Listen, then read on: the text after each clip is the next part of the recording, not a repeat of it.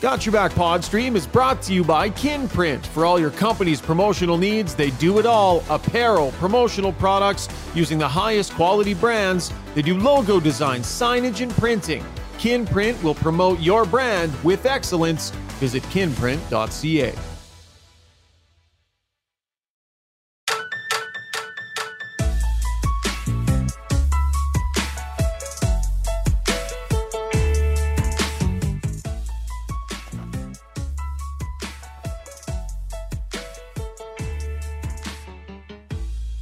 How's she going, folks? Welcome to Got Your Back live post game edition. Hope you're having a great Saturday night.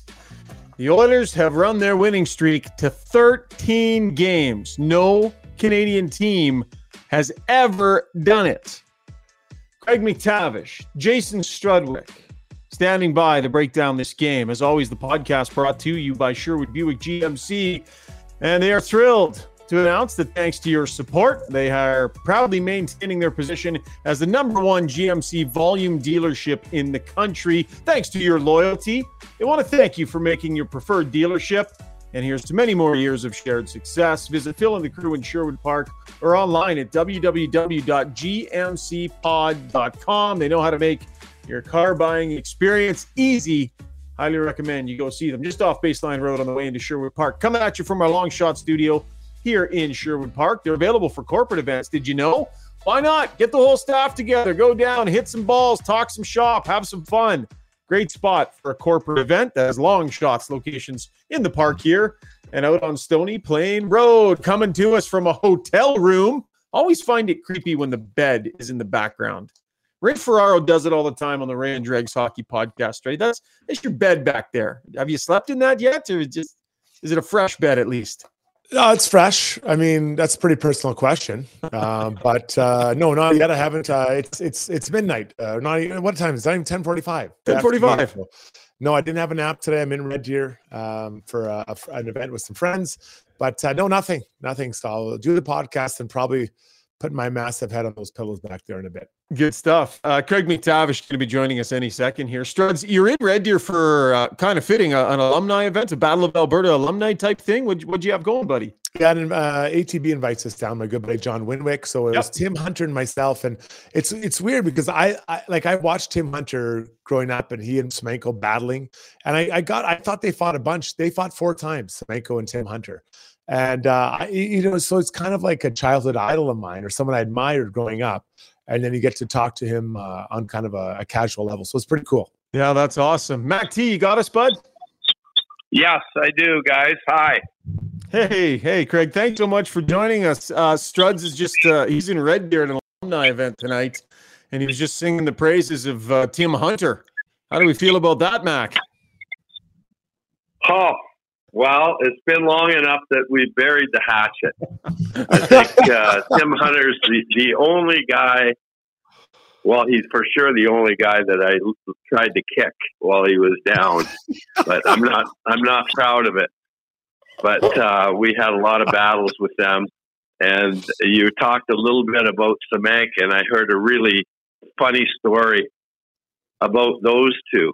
Um, Semenk we were in Calgary. All the crazy things happened in that Calgary Flame locker room for whatever reason for the Oilers when I was a part of it. But mm-hmm. anyway, the guy was telling me that uh, Semenk was in the starting lineup when Glenn Sather came in to give the starting lineup, and uh, he had uh, Semenk on the left side with Gretz and Yarg, and Semenk's like, "Hey, you know, what took him so long?" You know, to get me out there.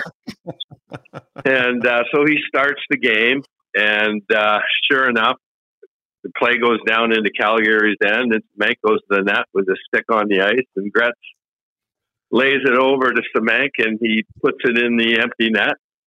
He goes back to the face-off circle, and uh, the puck drops. He's lined up against Tim Hunter, and uh, drops his gloves, and uh, you know, kicks the crap. And I asked Tim Hunter about this too when he was inducted into the Alberta Sports Hall of Fame last summer.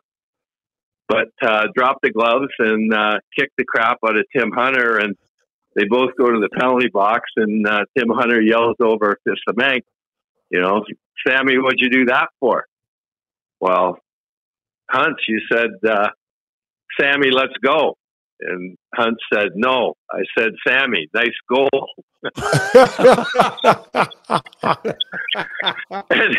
That's fantastic. And, and, then he kicked the crap out of him. But uh, yeah, those were, that was a different era in the Battle of Alberta, although tonight was pretty intense uh, in the Saddledome, that's for sure. Yeah, no question. That's a great story, Mac. Uh, with that, let's get to breaking down the game because it, it, was a pretty good game. Brought to you by Mr. Dirk. Our breakdown is the iconic men's clothing store in Edmonton, founded in 1939. If you've never been, you got to check it out. Just off White Avenue and 102nd Street. They have an amazing selection, brand name suits and sport coats and casual wear, everything you need to elevate your wardrobe. Go check out Mr. Dirk. You can see what they have at mrdirk.com.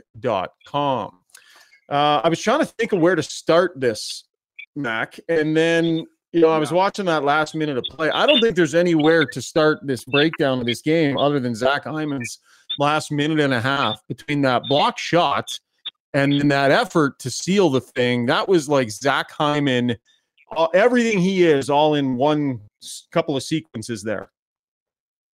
Yeah, yeah, well, we've always talked about, you know, the game reveals your character, and uh, never more so than uh, what you saw in the last minute of Zach Hyman. That guy has just been an amazing signing for the Oilers. He and uh, uh, Ekholm, Mattias Ekholm, I mean, those guys are just solid, solid people first and foremost, and uh, you know, just fantastic teammates. I mean, it's always to me been a really maybe not underappreciated quality, but under recognized quality to be a good teammate and uh, to be supportive because we're all kind of inherently uh, selfish. I mean, it's built into our DNA, mm-hmm. but uh, you know, you have to do things for the betterment of the group if you're going to have you know, success in a championship caliber team. And those guys, I mean, they've just added so much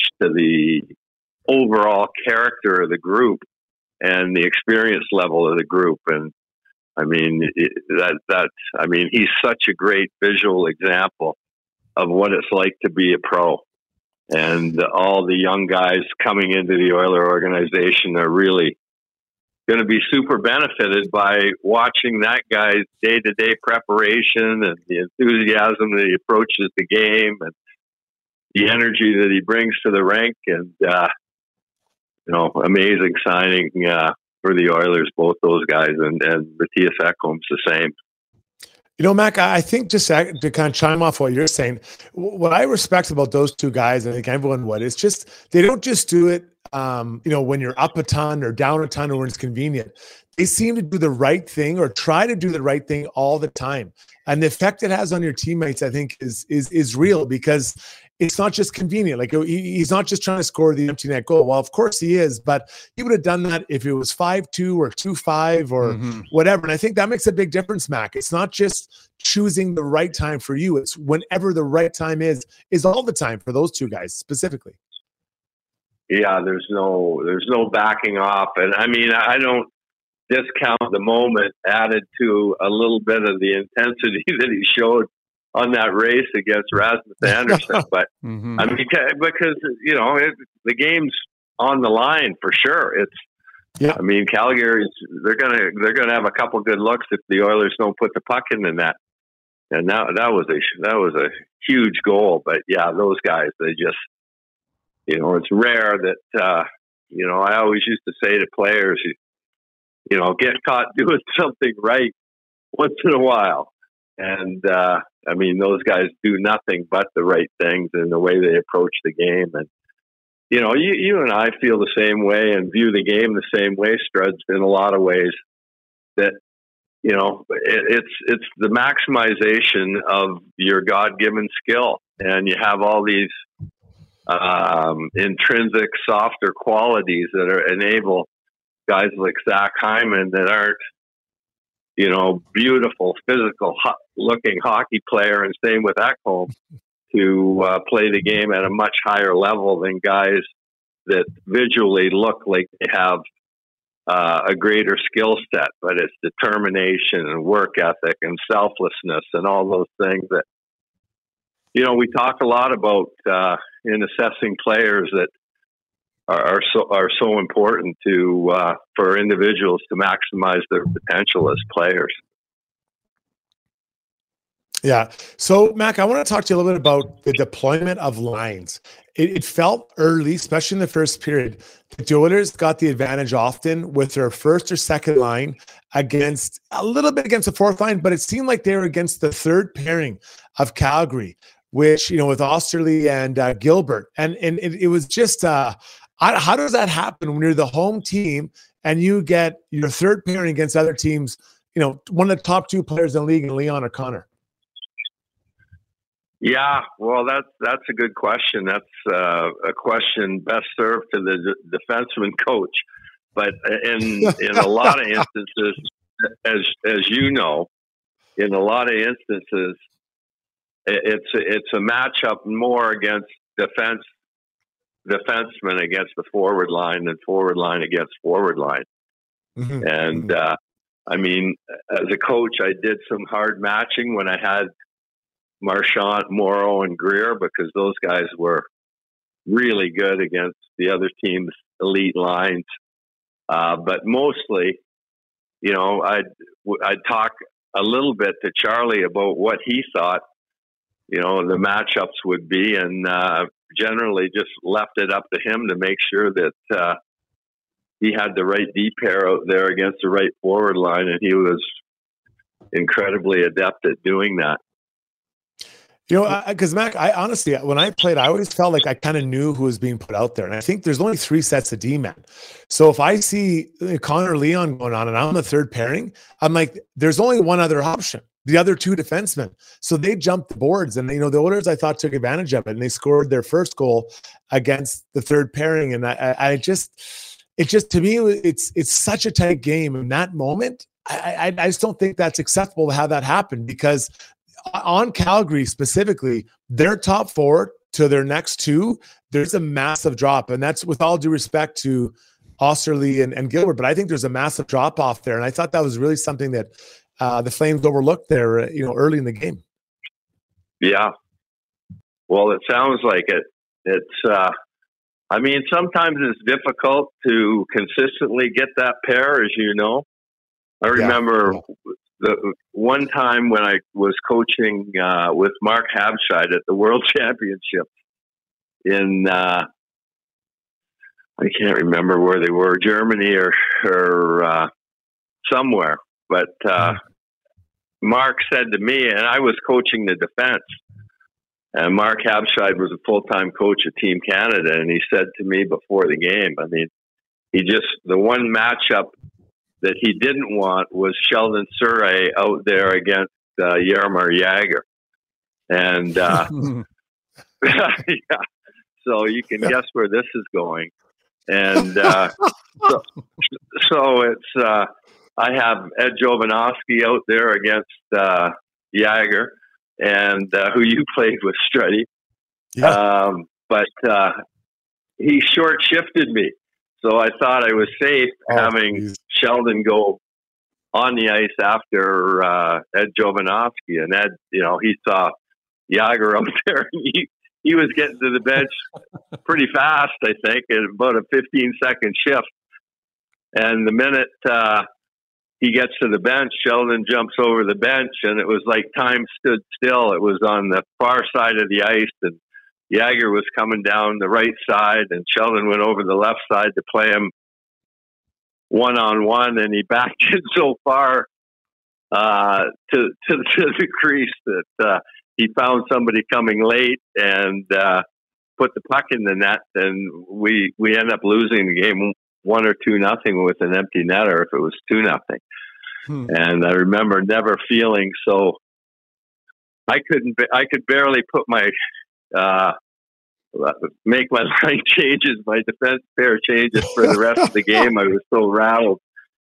I mean, he just looked down at me like, I mean, it was a simple instruction, but it was so, uh, you know, so so so obvious that uh, that I didn't execute it that well. But uh, so those things happen at times for sure. But you're right. There's a big drop off uh, between Oesterle and Gilbert and the rest of the defensive corps. That's for sure.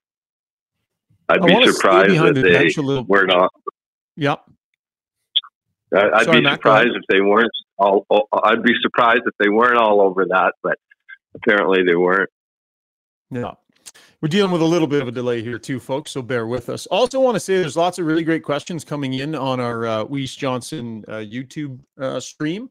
And next segment with Craig, we're going to go over some of those questions. So uh, Steve will gather a few, and you guys have some questions you want to ask Mac T. We'll do that in our next segment. I want to stay behind the bench a little bit here, Struds, because um, you know we've been talking about Chris Knoblauch and just not overhandling things, just some subtle touches here and there. And it was really interesting. The start of the third period starts the period off with that uh, that Frankenstein line again, right? Draisaitl, McDavid, and and Ryan McLeod. Just I'm sure just on a gut. But what I thought was even more interesting is second over the boards was his fourth line in the third yeah. period. Like uh, Mac, I don't know how often you, you threw your fourth line out there, second shift in the in the third period of a tie game, but he I, imagine he just kind of went with his gut and, and they end up scoring. But Struds another little subtle touch by Knoblauch, and he's getting results with some of these little tweaks. Well, when he first arrived here in Edmonton, he you know, he said, "I'm trying to understand what everybody can do, and I'm trying to get to know this team." And you know, obviously, over the course of of, of run like this, you, you get to know your players, but you get to know what they can do. So he must be comfortable throwing out that line at that time. Otherwise, he wouldn't do it. And maybe it's a bit of a test um, you know, now it's a little bit risky to test in a, in a tight game like this in the Battle of Alberta, but he wants to find out what they can do. But he wouldn't have done it if he didn't think they could get it done, Mac T. And that's so he's empowering them, but he's also kind of testing his own theories. Is that fair, buddy?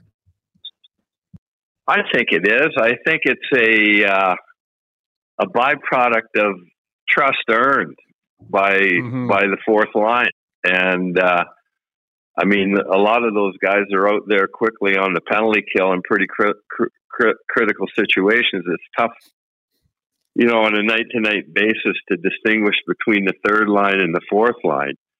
Um, but you know, they're they're they're they're they're doing the job, and I think it's it's you know very important for coaches to recognize that and. Uh, you know, reward you and put you in situations where, you know, your role can grow and your importance in the group can grow. Uh, I think that's that that's you know a, real subtlety of coaching, and I'm I'm finding out more and more watching Chris Knoblauch that that's that's uh, that's what he does. Is it easier to coach on a 13 game winning streak and an eight game winning streak for sure. and, uh, you know, the problems are obviously few and far between, and the attitude is going to be fantastic. So, I mean, generally, coaches earn their medal in times of crises and, and adversity.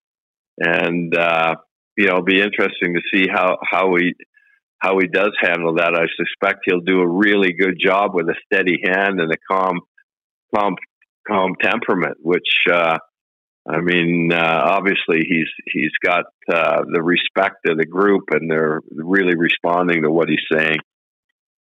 Mac, you talk about trust earned.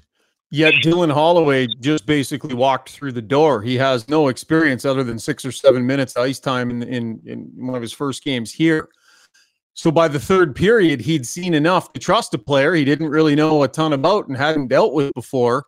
Has that trust in him to put him in that spot. And and Struds, it seems like he's he you know this is the clean slate part of a new coach coming in. Past mistakes don't factor in. It's all a clean slate. And so we see that with Dylan Holloway gets the opportunity in the middle, kind of unfamiliar for him, and finds himself in that opportunity in the third period. Struds, what do you think of Holloway tonight? I love this game. You know, I, I he's not an NHL player yet. Uh, sorry, he, he's he looks like one, but he's not an established NHL player. So he comes in playing a position he hasn't played in the NHL, and he gets ten minutes. You know, Knoblauch to get a fourth line, ten minutes where specifically mm-hmm. to Dylan Holloway, he's got to close his eyes when the power plays on. He can watch the penalty kill, but he's not going out there. So to find that guy 10 minutes of power of, of five on five time, and I thought he was flying. He was making plays, he's being physical. And uh, you know, for the most part, wherever matchup he had, they were at worst chopping it off. And it, I think at times, while they scored the, the game-winning goal, but they were they were definitely pushing it over the top, Mac So, you know, how do you find a fourth line center that doesn't play any special teams 10 minutes in a in a what it really was a 2-1 game?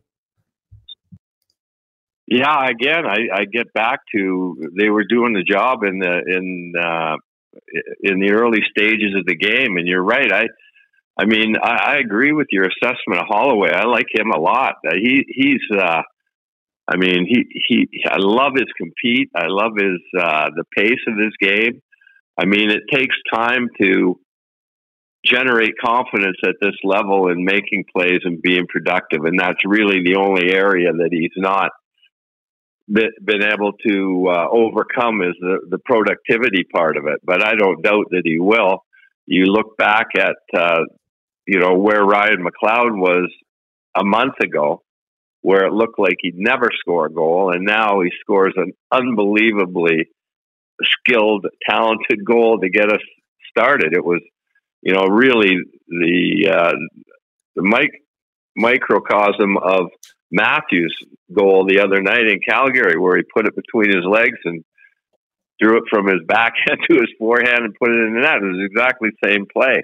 High, high skill. They were talking about that in Toronto for uh, on the airwaves for hours on end, and there won't be too too much mention tomorrow about Ryan McLeod, especially in Toronto. But uh, I mean, mm-hmm. th- that guy's confidence, as you know, is is uh, such a critical factor in terms of you know productivity. And uh, I, I mean, I really like that Dylan Holloway a lot and uh, I I don't I don't know him that well. Obviously, I haven't seen him that much, but there's lots to like there in what I see in terms of the effort and determination and the character and the execution. All right, time for our YOUCAN Youth Services Relentless Player of the Night. Remember, if you're looking for laborers for your business, YOUCAN Youth Services can help you. They train 18 to 25 year olds, getting them ready, willing, and able to join the workforce. Check out their Road to Work program at www.ucan.ca. Super proud to be uh, partnered with a fantastic local charity like YOUCAN Youth Services. Struds, who are you giving the relentless player of the night? I mean, it's it's basically the Zach Hyman Award. Yeah, uh, but uh, probably should go to him, I would think. Yeah, I mean, there's lots of deserving players, I think tonight, but for that last little stretch there, I think Zach Hyman gets it. Uh, you're right; he, he he gets it almost every night. Um, but the way he just, you know, how can you sit on the bench and not be inspired to take your intensity or compete to a higher mm-hmm. level when you watch Zach Hyman. So I'm going to go with Zach Hyman. I don't think you can go wrong with. Yeah, I think that's team. a I think that's a great pick. Maybe an honorable mention, Mac T, to Warren Foegele. Think about a couple years ago watching Foegele play, and I mean the, the, confidence that he has now, the plays that he's making. Leon Draisaitl acknowledging yesterday he's playing like a top six forward. Absolutely is. Pretty significant turnaround for this player, uh, Mac. What do you see confidence wise out of him? Well, the the cycle of a you know it used to be the cycle of a 20 goal scorer. Now it's the cycle of a 15 to 20 goal scorer. At times, mm-hmm. you know, you look like a, a, zero goal scorer, and other times you look like a 50 goal scorer. And uh, just the peaks and valleys of the confidence that that uh, you have. I mean, that's just that that's just the way it's always been, and the way it still is. And these guys are absolutely uh, both these guys, uh, Warren Foegele and uh, Ryan McLeod, are both, you know, at the top level of their their their confidence uh, for sure. And uh, you know, the the they're, they're they don't need many shots. Look, look at the, I mean, the way Foegele put that away on the breakaway the other night. I mean, that was a heck of a goal. And same with McLeod tonight. Those guys are on top of their game. Yeah, for sure. Uh, okay, when we come back after a short break, we got some questions coming in on the stream for Mac T. We'll fire some of those at him, and also want to talk a little bit about a 13 game winning streak. both Connor McDavid, Leon Draisaitl said they were a little surprised, like, wow, the Oilers didn't get, didn't manage to put together what was it nine uh, in a row back in the day. They were a little bit surprised, or ten in a row back in the day. So we'll ask Mac T, how come that group was never able to to push it that far, and how impressive is what they have done here? Still lots to come on the podcast. Very short break. Say goodbye to unruly hair and hello to a smooth and silky back in minutes with Backscape. Shave your back solo with no mess with Backscape's water resistant long handle and patented six blade design, leaving you with a no mess shaving experience all in less than five minutes. Shop now for 40% off select kits just for you, our Got Your Back listeners. Use promo code GYBPOD on checkouts and make 2024 your year to elevate your grooming routine. The Edmonton Sport and Social Club's spring season is set to go in May, and registration is just around the corner. Team up with your pals to play in slow pitch, beach volleyball, outdoor soccer, ultimate frisbee, and even cornhole leagues to keep the spring months full of excitement. Spring leagues begin in May. Registration opens on February 8th. Visit EdmontonSportsClub.com for more details. Time to talk about your mortgage? It doesn't have to be a daunting conversation. With over 16 years in the industry, Maria Gallus with Maximal Mortgages knows how to make it easy. With access to dozens of different lenders, let Maria customize the perfect solution for you. Whether you're purchasing, refinancing, or renewing, or a first time buyer, Maria's simplistic approach and expert advice will have you feeling confident you're in great hands, making informed decisions. Take the stress out of your mortgage journey. Contact Maria Gallus at mortgagesbymaria.ca. That's mortgagesbymaria.ca.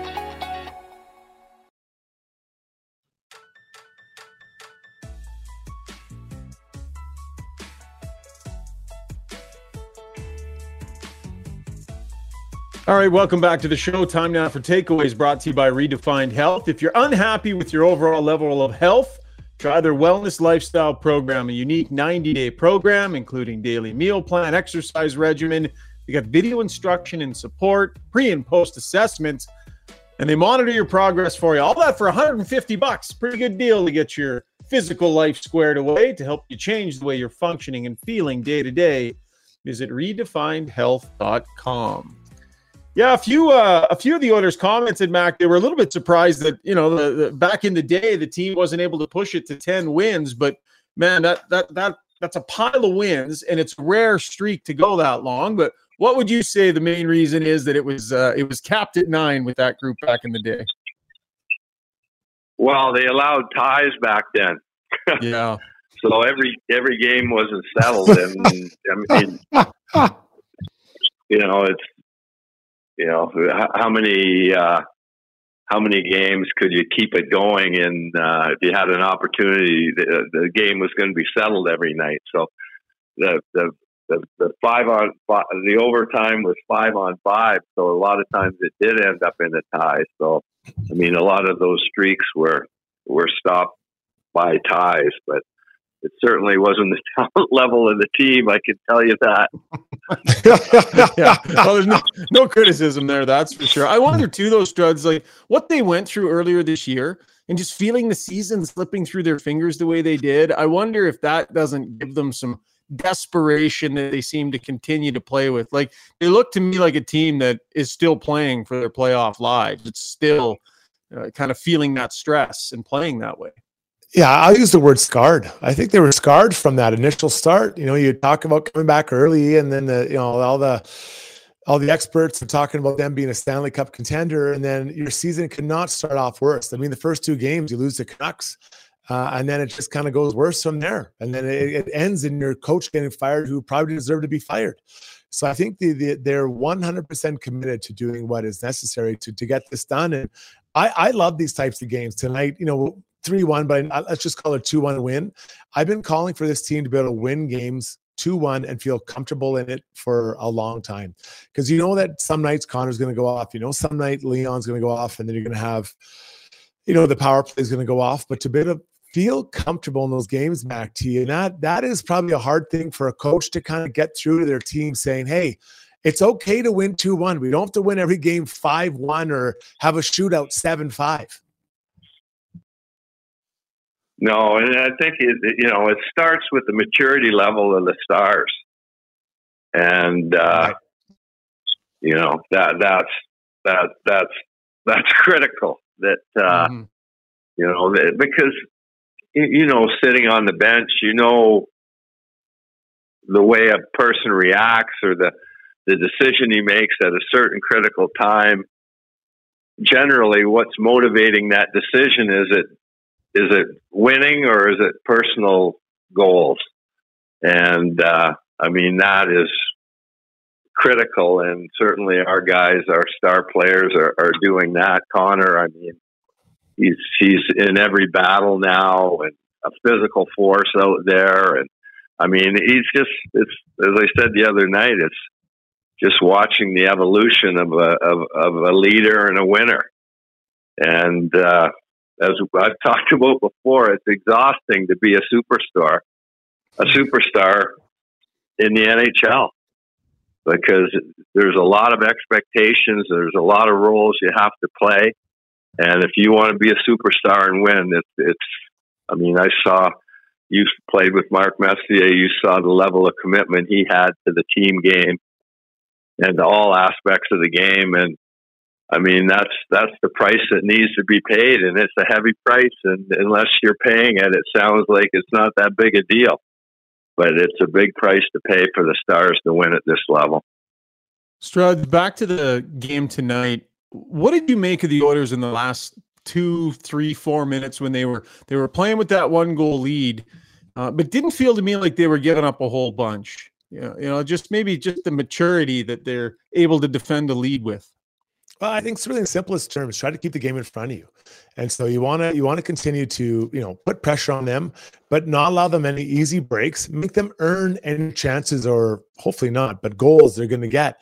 And early in the year, I thought we saw not not so much in the last couple minutes because they were out of the most games by then, but the Oilers were just you know gifting is the word I'd use. So many chances against it were unearned by the other team. You know, unearned chances are are are, are coach's nightmare. I think. So what they did is they just kept putting the pucks in the right area, making sure they're above the puck. Above the puck means that you're always between kind of let's say your check and then your own net so the guys skate through you then there's the next layer behind him and the next layer behind them and it makes it really hard and it it almost feels like you've pulled your goalie because you have too many players out there because you're you're always in the right place so it's i i i i, just I don't know if it would happen under Woodcroft, and we'll never know. But Knoblauch has got the attention of these players to play that way, and they are extremely comfortable in this style of game uh, to win again. I know it's 3 1, but essentially a 2 1 game, guys. Yeah, there's no more better reinforcement for your program than success. And they've figured out they've got a template now. And you know the offense is fickle. It's not there for you every night. I mean, some nights it's there in spades, other night nights you can have 52 shots and, and have two goals, which we saw a lot of at the start of the year. But the defense, it, it's there for you every night. It's a choice that you make collectively as a group if you're going to commit to playing a game or a style that uh, that you can win with. And I mean, you look at the best teams in the league; they all give up the least amount of goals. And sure, a lot of that that is because they're skilled enough that they're playing a lot in the other end. But there there is a commitment that has to be made to to play to play a successful brand of hockey, and they've got it right now. And you you identified it really well. I mean, it's just layers of of uh, of defense, and if you're continually being the last guy out of the offensive zone, I mean, you're going to give up. There's room on the rush, and you're going to give up high quality chances and odd man rushes. And I mean, I've got a question for you, Struds. What did you think being a defenseman? Uh, the way Cody Ceci played the, uh, who, who's played really well for, for the Oilers since he's been here. But, uh, what did you think about the way that he played the two on one? And mm-hmm. I'm anxious to hear your assessment of that. well, you and I have talked about this before. And I think you and I see it differently. Now, correct me if I'm wrong, but I believe you like it when D men lay down to to take away that passing, and we see that from Nurse. And I would prefer for my D men to stay up. So I'm guessing I know where this conversation is going to go, big guy. yeah, well, you're right, and uh, you're wrong about not having the defenseman go down because it, it is a it's a tactic that uh, you know you have to develop. And Darnell, you have to be at the puck level. You can't be so underneath the puck that the guy's going to pull it above you. And you right. have to develop your angle moving laterally. And the mindset for me always was, what am I prepared to give up? And when when uh, Coleman starts to get on the dot lane, then I'm I'm okay giving him that shot. And I would not want to overplay him because he's he's not the most dangerous guy in that rush. The guy without the puck's the most dangerous guy in that rush. Uh, Weegar, the goal scorer, is the most dangerous guy in that rush.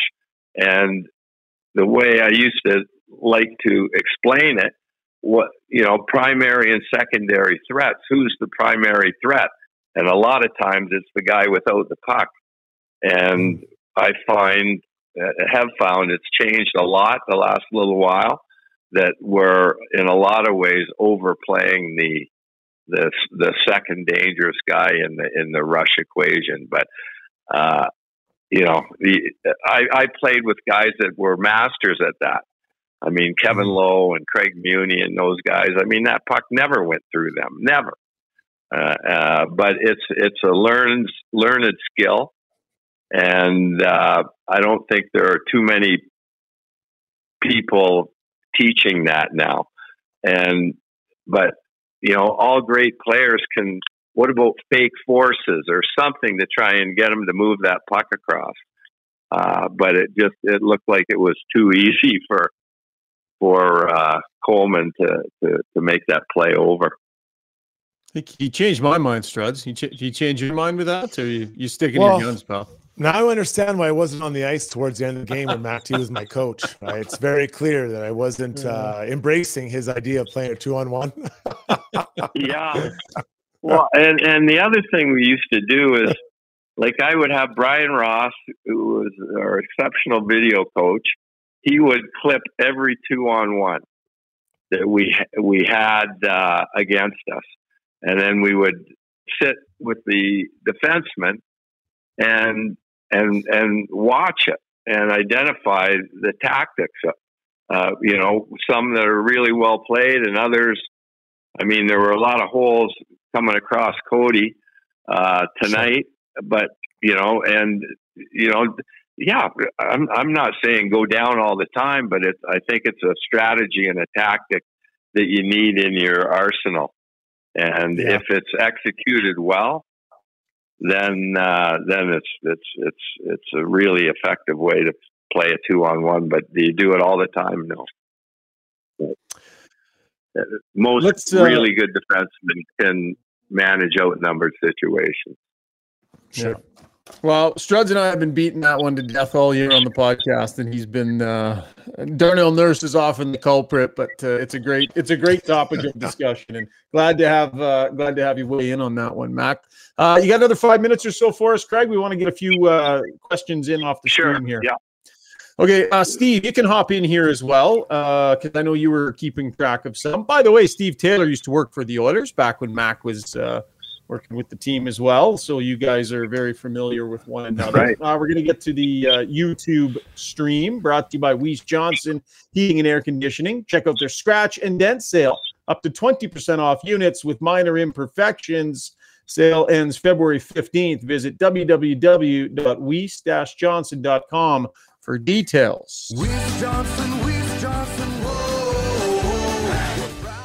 I'll get us started here. Uh, this comes in from Jameson Hartnell. Mac T, any players you coached that would be considered underrated that you thought brought a lot of value to the team? So, who would you say were some of the most underrated players that you had planned for you? By far, the most underrated guy that I've ever seen is Charlie Huddy. ask Paul Coffey. And uh, I mean, he, he he he was so good and uh, so unheralded that uh, I mean, he just he he he won the the uh, the Emery award one year for the highest plus minus, and that wasn't always easy playing with Coff. But I mean, you just you make sure you get the puck to Coff, and then they're digging it out of their net instead of digging it out of your net. But no, for me, Charlie Huddy was the most underrated player that I ever I ever played with. Uh, I, I don't think anyone else comes close. Go ahead, Steve. All right. So, Mac, uh, Bob's your uncle says, uh, Craig, do you see any similarities between this, between your great team that you took on that deep run and today's Oilers? Do we need more physicality with this team today? Well, it was interesting today when I was watching Vancouver play Toronto in the first period because they they reminded me a lot of the way uh, the 06 team played and uh, they finished every check tonight. I mean, they were they were up three nothing after the first period. I thought they were going to kill them, and then you know, seven minutes into the second, it was tied. But uh, no, they they put a lot of pressure uh, on the puck on the forecheck. As I said, they finished all their checks. Uh, they're big and strong and at the net front. Um, I mean, this team I wouldn't say is is that. I mean, they're they're they're more highly skilled and certainly more dangerous offensively. But uh, you know, when the playoffs roll along, I'm a I'm a firm believer in uh, physical play, and uh, you know, uh, Evander takes some criticism from time to time, but we're going to need him in spades once the once the as Mark Messier used to say, once the rubber hits the road. Mm-hmm. All right, someone's uh, screen uh, name. Sorry, someone's screen name. You'll probably enjoy. Penner's Pancakes asks, uh, "What are your thoughts on the drastic improvement of Vinny's game?" Amazing, yeah. Really uh, have to give him and the coaching staff and the development staff of the Edmonton Oilers a lot of credit. This guy is really I mean, the one thing he hasn't done is done it at the at the highest level in the playoffs. And but he's certainly proven to me that he's super capable of doing it at this level now. And he continues to get better. Uh, unbelievable pass tonight to uh, to to uh, launch the first goal. Like I mean, he he and I give Coff a lot of credit too. I'm sure he's demanding and allowing uh, more direct plays and trying to find more direct plays. But his his feet have been a lot better. I mean, I love guys like Struddy in front of the net that lay a little bit of abuse on on the opposition and make it a difficult place to be. But yeah, that he's I mean, the, the, the only question is, can he do it at the same level of effectiveness when uh, when there's eight teams left in the league? Yeah, he's got a warm place in Struddy's heart for sure. He often speaks like a proud father of Vinny Desharnais and, and his improvement in the league this year. Last one, Mac. Lots of people asking on the stream here. Uh, what do you think the Oilers should be looking to add as they head towards the trade deadline? What would you be doing? Well, I mean, I, I would be. Uh, I'd love to see Elias Lindholm wearing an Oiler jersey. I think uh, you know that that he he won a few big faceoffs uh, against Leon kind of late in the game. Uh, he's he's really good in that aspect. I mean, he would fit in terrific anywhere in that top six. There's a lot of dimension to his game. I think I'm just happy that the, the discussion has turned from goaltending to other areas. And I mean, Stu Skinner has, you know, eliminated a massive, massive problem for the hockey team the way that he's played. He played fantastic again tonight. But again, you talk about the forwards, the goaltenders, the confidence too. I mean, is is uh, you know so, so important, and there's so much pressure in that position, especially in a market like Edmonton for a goalie that really doesn't have that reference point uh, where he can get the, get his game back. But man, he's played unreal for us. Tied Grant Fuhr's record, 10th consecutive win. Pretty unreal here for Stuart Skinner. Just a, an epic turnaround by him and by this team. Craig, thanks so much for doing this. Will you come back and join us again sometime? Anytime. I, I always owe Struddy a few things because he coaches one of our teams in the summer at okay. the uh, at West Edmonton yeah. It's kind of yeah. how we operate here. You know? Yeah, we got to talk about it because my team went to the final and Mac against your team, and somehow I was getting all the bad calls against me. So we'll we'll talk about that over a couple beers one night. Yeah, that sounds good. Well, it was my tournament. yeah, great stuff. I let Bucky win last year. Oh, okay. Yeah, fair, fair, fair. All right, guys. No, appreciate it. That was fun. Yeah, thanks, Mac T. And and crystal clear. This is a favor to Struds and not me. That that's crystal clear. But I got that one. oh, you're making your inroads. You're making inroads, Ryan. There's a lot of water right, under the bridge, but it's all under the bridge.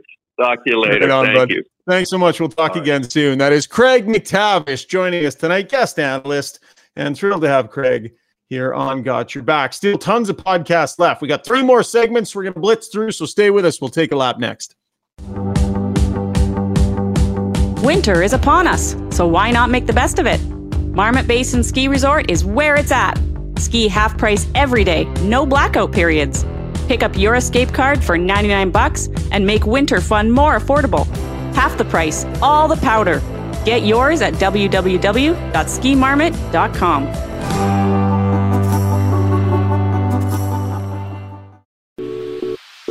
If you own or operate a business, you know the value of a great employee. Just ask Shogger. Pathfind is here to help you find your next star player to help take your business to the next level. Pathfind can help with recruitment, career transition, leadership coaching. They truly have your whole team covered. Building you a championship caliber roster, find your team's path forward at pathfind.ca.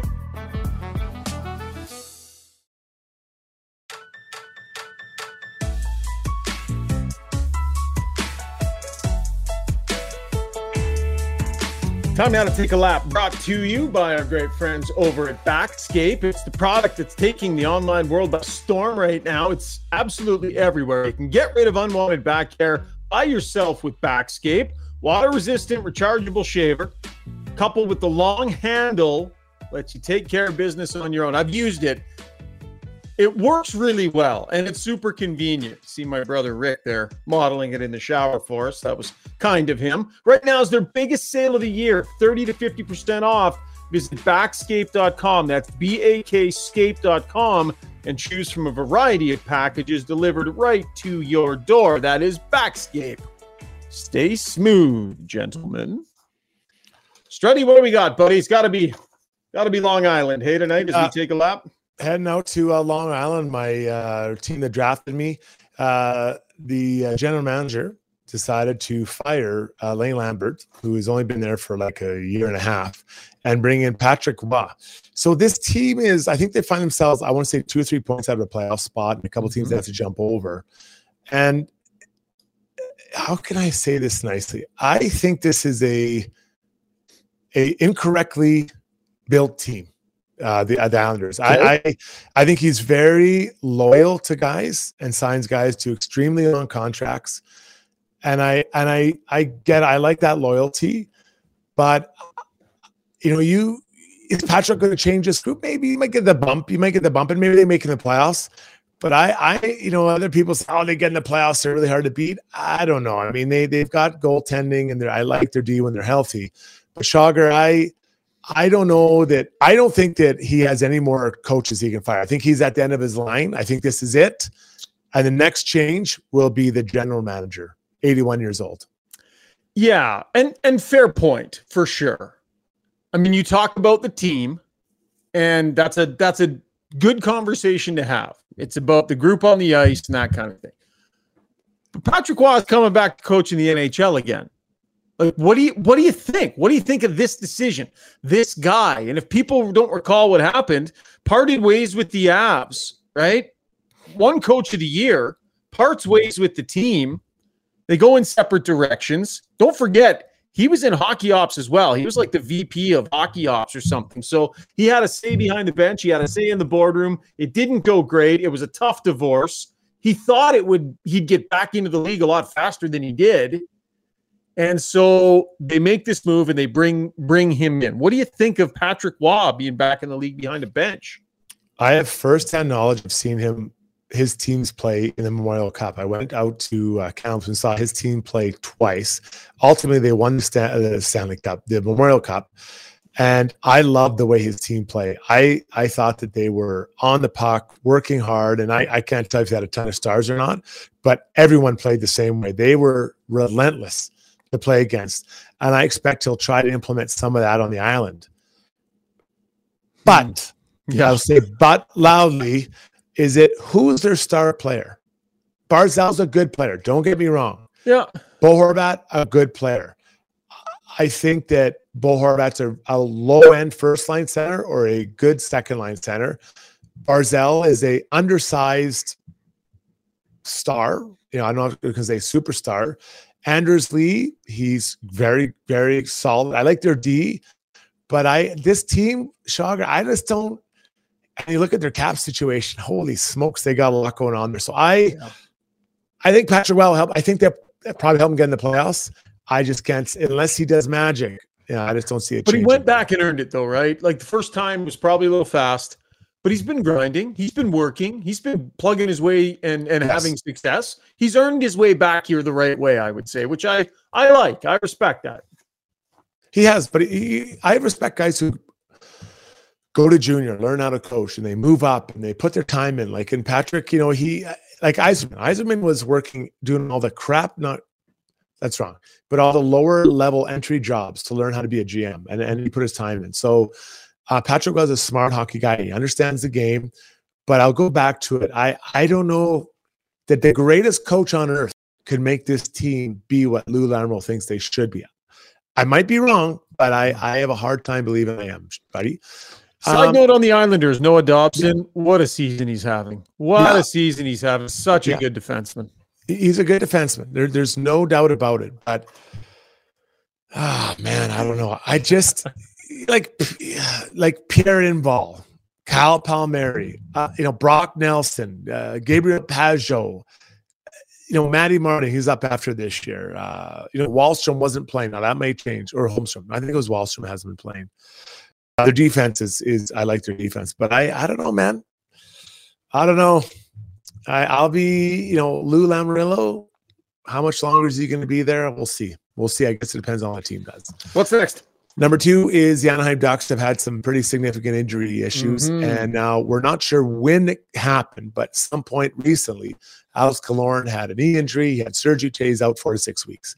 So you know he's already an older player, signed to a long, longer bigger contract to help kind of build that team. And now he's out.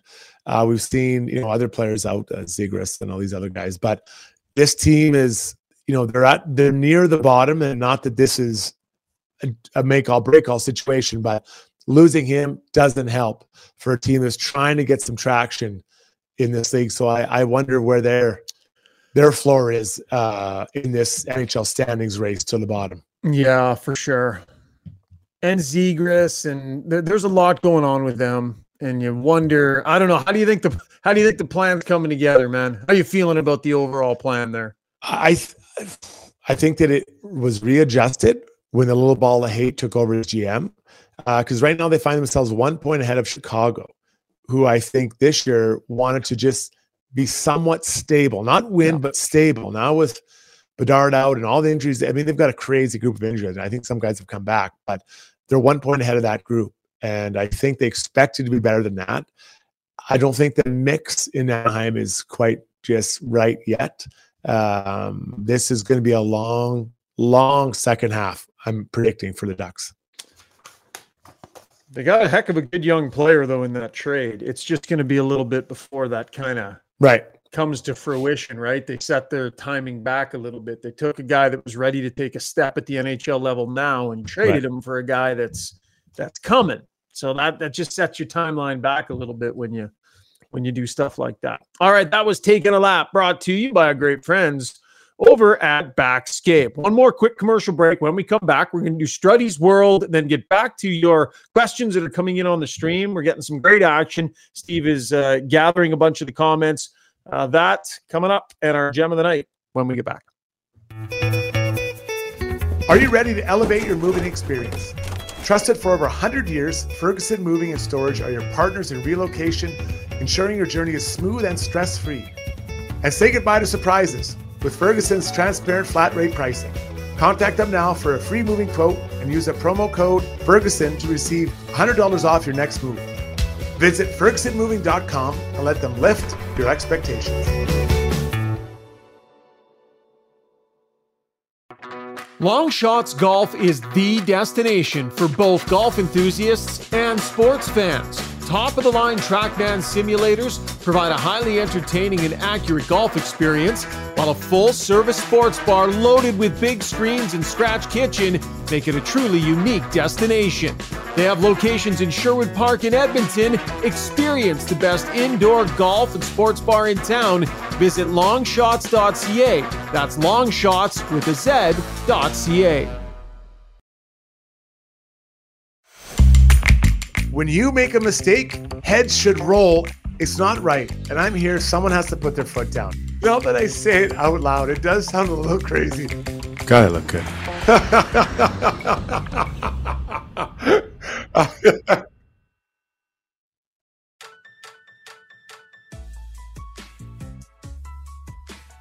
Time now for Struddy's World, brought to you by DLR Vinyl Products, where they got locations in Calgary and in Edmonton. If you're a contracting business or a contractor, let DLR help you add vinyl fence to your product line.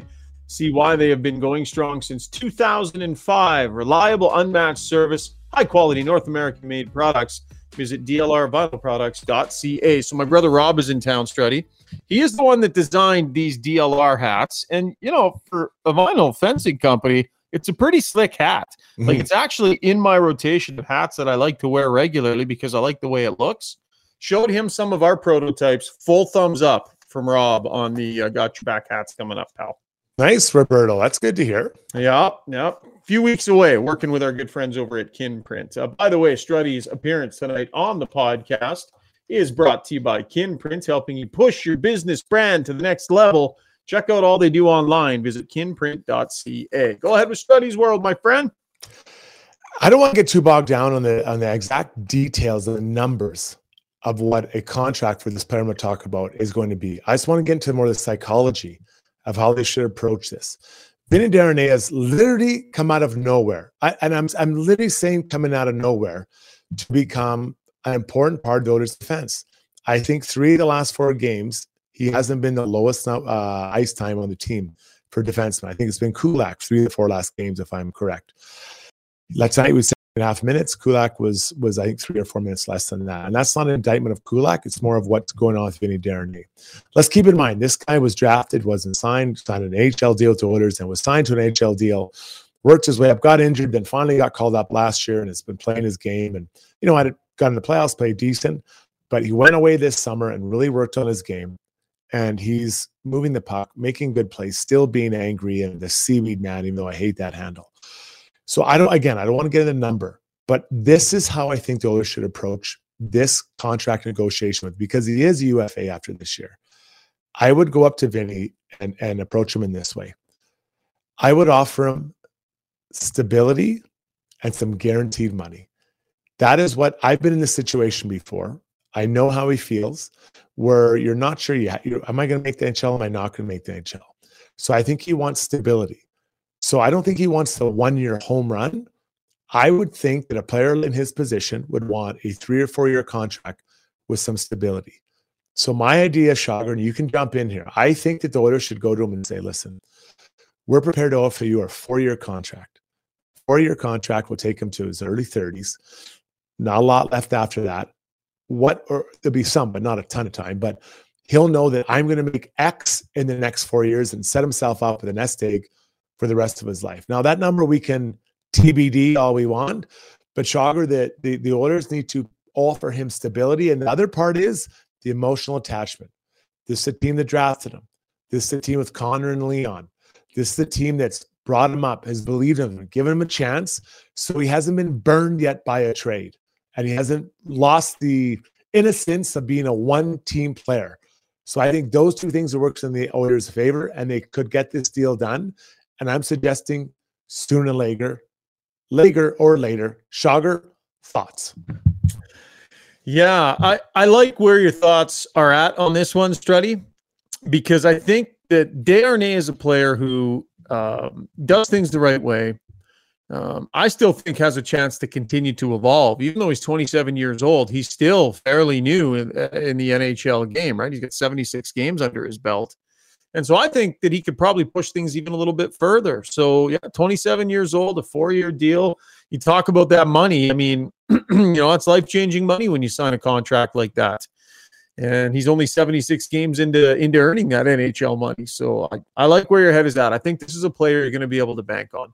I don't view a huge drop off in the next few years. And in fact, I see him maybe even pushing it uh, a little bit further. So we'll have to dig in a little bit more and, you know, do some research and figure out exactly what those numbers are. But you would expect he'll be a rock solid contributor on your third pairing through the life of that contract, wouldn't you? I do. And I, I think that's why I start this conversation sooner than later with him because it's emotional. Keep in mind, it's emotional for him. It's it's the first team, first deal, big deal he's going to sign. Um, and again, I don't want to get bogged down in the numbers that it's 1.5 or 3.2, whatever that whatever it is. Let's let's let's leave that to the side. It's the emotional part, but that security is huge. When you say you're going to get this egg to have and to hold for yours, um, and he knows. Let's let's say it's let's just say it's a four year deal. That you know, four times let's call it 300 games he plays plus the 70 he has now. He's going to be in around 350 to 400 games by the time he's 31. Which I, I always felt for 400. Anyone who's north of 400 is a great a great career. Um, so I I would seriously get started on this journey with him sooner than later. If I was, um, I'm not exactly sure. I guess Kenny Holland, Philip. Philip Broberg and Vinny Desharnais, your your third pairing next season. I mean, are you, you comfortable with that? I think. Uh, how can I? I think that we have to be comfortable with that because the Oilers are going to need cap space and need to find a way. And this isn't again. I'm not putting down Kulak. It's his contract right now. We'll have to. Yeah. I think there's. I think there'll be an appetite for Kulak on the trading market. I really do. Yeah, for sure there will. Um, um, but they need they need to trim where they can, because even just bringing back the team they have is going to be really tough with some of the decisions they have to make coming up. Oh, there's some big money decisions that need to be made made here in the near term. That was Struddy's World, brought to you by DLR Vinyl Products. Steve, hop on in, buddy. Let's get to Ask Us Anything. Brought to you by Match Eatery and Public House. Happy hours better at Match Pub Ice District. Score 20% off Appies, half price wine, and other drink specials every day, 2 to 4 p.m. Located adjacent to Rogers Arena in the Grand Villa Casino. For more information, check out matchpub.com. Okay, Steve, lots of great conversation on our live stream tonight. Where do you yep. want to take it, bud?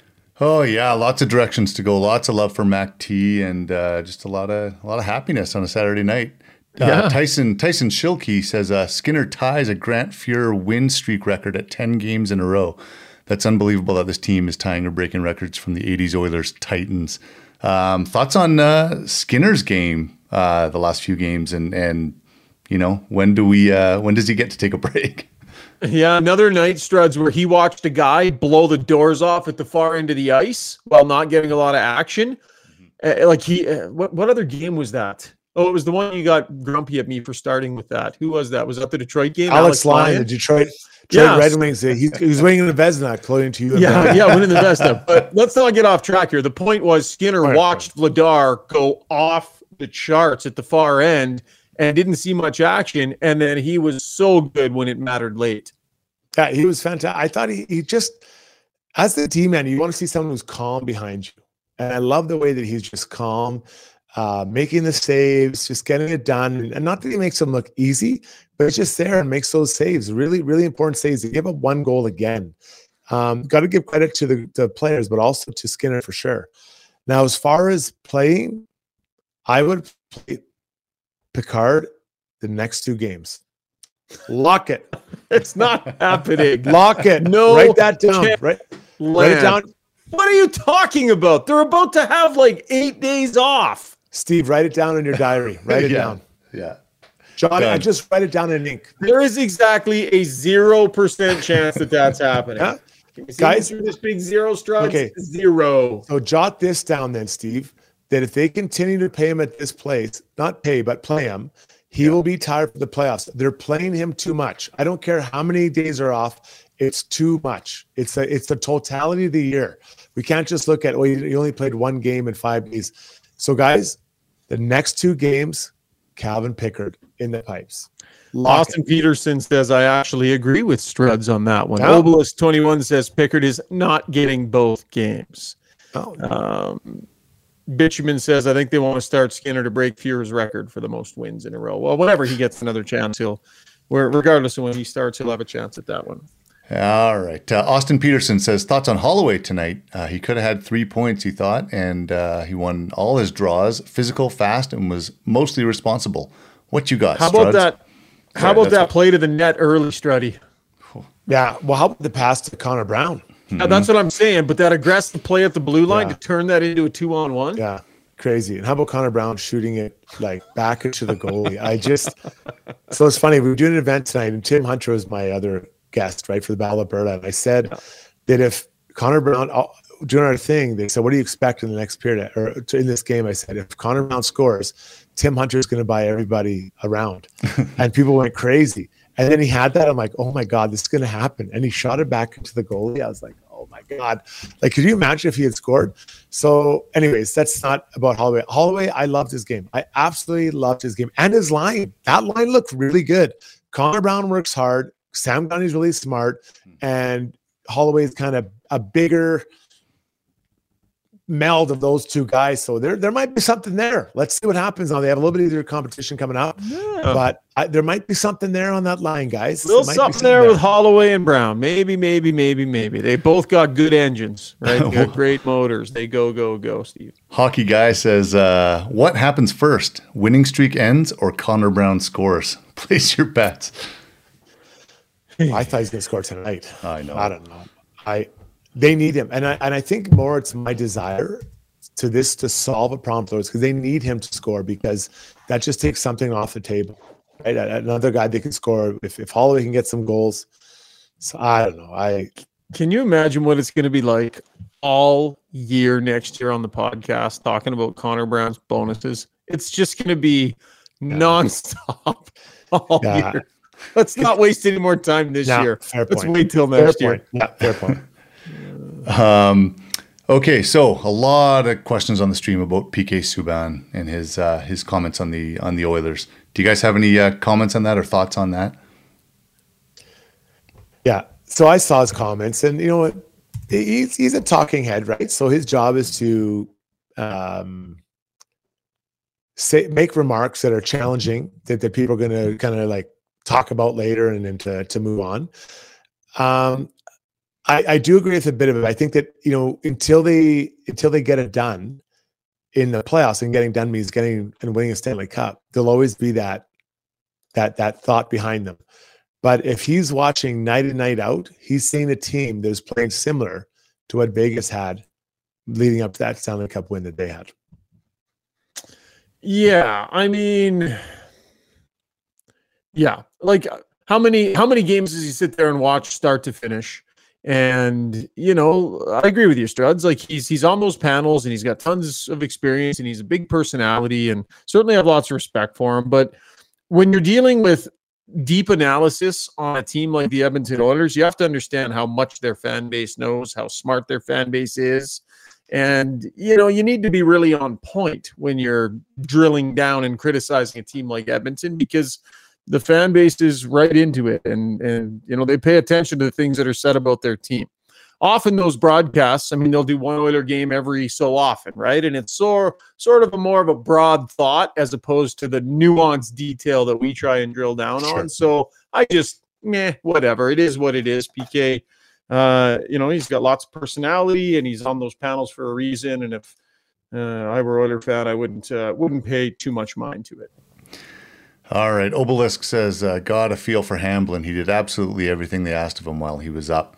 How how tough is it for, you know, to be a guy like Hamblin and, and just doing everything he's supposed to do and then, you know, sent down for reasons beyond his control? He did nothing wrong. He uh, he, he had a great run, but that's the NHL, man. They're always trying to upgrade. And uh, Holloway's bigger, faster, younger, stronger, more upside and unfortunately, you get left out in the dust. But you know that if there's an opportunity of an injury, he'll get the next tap up. Yeah, and listen, I'm not going to say anything negative about. It. He's a great story, local product, all those great things. But you know, he's played well and he did a lot of things that he was supposed to do but it's not like he was blowing the doors off. He was locking down the job, but there wasn't much in the way of offense there, wasn't producing. And so when you have a player like Holloway that's ready to come back, you make room for that player all day long. Had Hamblin had five goals at this point and five or six goals, and a lot of fourth line centers do, then maybe things might have been a little bit different. But it was a, an amazing opportunity for him, and I don't think we've seen the last of him in Oiler Silks. Okay, Shane Matheson says, uh, is there a better third pairing out there than Kulak and Vinny? They work so well off each other, understand each other's strengths and weak- weaknesses. So good. I love that. I love that type of pairing where it's really mobile guy and that someone's a little bit heavier handed. And, and not that Vinny is, uh, you know, in, in rubber boots, uh, but I, I just like that type of pairing. And they do understand what they're good at, how to support each other, with the puck up uh, and they're not taking a lot of water on here as far as minuses. So I, I, it's a really nice fit, and the cap hit right now makes a lot of sense. Yeah, I like the pairing too. I mean, I'm I'm sure they're not the best third pairing in the NHL, but they're a heck of a good mix, and uh, they're playing really well. And Vinny Desharnais has pushed his game to a whole new level. One more, Steve, and then we're gonna wrap this one up. She's late. Okay, I want to know. Uh, uh, I can't remember who asked the question, so I apologize. But someone was just talking about Gagner and just his limited, limited opportunities and how he just takes advantage of every single one of them. Um, I mean, Struds, you've known you've known him for a long time. Ryan, you've known him for a long time. I mean, how how incredible is it, really? Well, I love it. I mean, he, he, the guy misses all this time, comes back, and I don't know how many deflections that puck had from behind the net to go in. Um, but he, he, you know, that's what you need. You you know, a team needs support from different people. And Sam's making the most of his opportunities to get outs there or when he gets out there. But uh, let's not, you know, Holloway and Connor Brown, I, I think there's something there. But Gagner is a very smart player. And let's not kind of devalue what he brings to any line in that bottom six. Yeah, I agree. Uh, the guy's just got mojo. There's just something about it. You know, I think it's rooted in him being such a skill player and drafted as a skill player that even though he's adapted his game and he's a survivor, it's still rooted in an excellent skill set. Great with the puck. Right. It's rooted in skill. And so he has the ability to make some special things happen still when he has a, a second here and there. And the guy just has a he's got a knack Struds for just kind of making things happen in moments. And I, I we saw it, you know, when he was a, a top end player. And we're seeing it now as he's grinding his way and just, you know, really uh, having a respectable last few years to his career here. Uh, five goals, man. Five yeah. goals. I mean, five goals for and five, you know, whatever, seven hundred grand. Like, and he has surgeries, yeah. professional tryout contract, yeah. and starts in the minors, and here he is. What do you want more? Like, what more do you want from a guy that's you know, you know, kind of your 12, 13 forward right yeah. now? Like, it's it's a great story, and he loves playing here. By the way, he mm-hmm. loves playing here. Boba Fett, smart player that won't cheat the hard aspects of the game. That's a great comment there on the stream. As we wrap up, ask us anything brought to you by Match Eatery and Public House. As we wrap up the podcast tonight, Struds, we think about our gem of the night. I mean, Mac T coming on, that in itself could potentially qualify as the gem of the night. But what stood out to you, pal? I think I'm going to go with his story about Tim Hunter and Dave Semenko. Oh, yeah. Uh, where, where, you know, awesome. Dave Semenko fought Tim Hunter right off the draw after he thought he said, let's go, when he really said, nice, goal. nice goal. goal. high school. um, and it's funny because I was with Tim tonight, and Tim told me that same story. Just Did tonight. he really? I just, just he and I were sitting at this table having a beer, and he told me that story. I was like, because I love Dave Semenko, and I have a lot of respect for Hunts. So, So, yeah, Did awesome. you just point to the table in your room and say this Tim Hunter was in your room with you?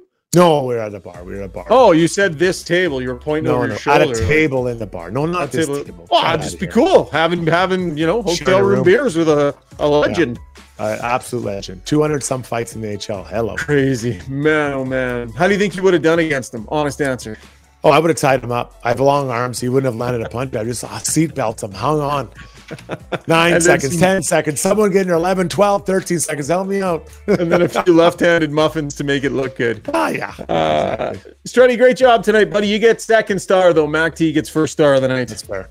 That's fair. As long as bounties doesn't get first, I'm fine with it. Good stuff. Uh, Steve, good job to you as well, my friend. Thanks to all of you for joining us on the live stream. Appreciate the contributions as always. Love doing these live podcasts and all the interaction with our listeners. We had some new people on the stream tonight, too, that were tuning in for the first time. So, welcome. Please join us again. We're actually going to drop another podcast tomorrow night, back to back. Got your backs.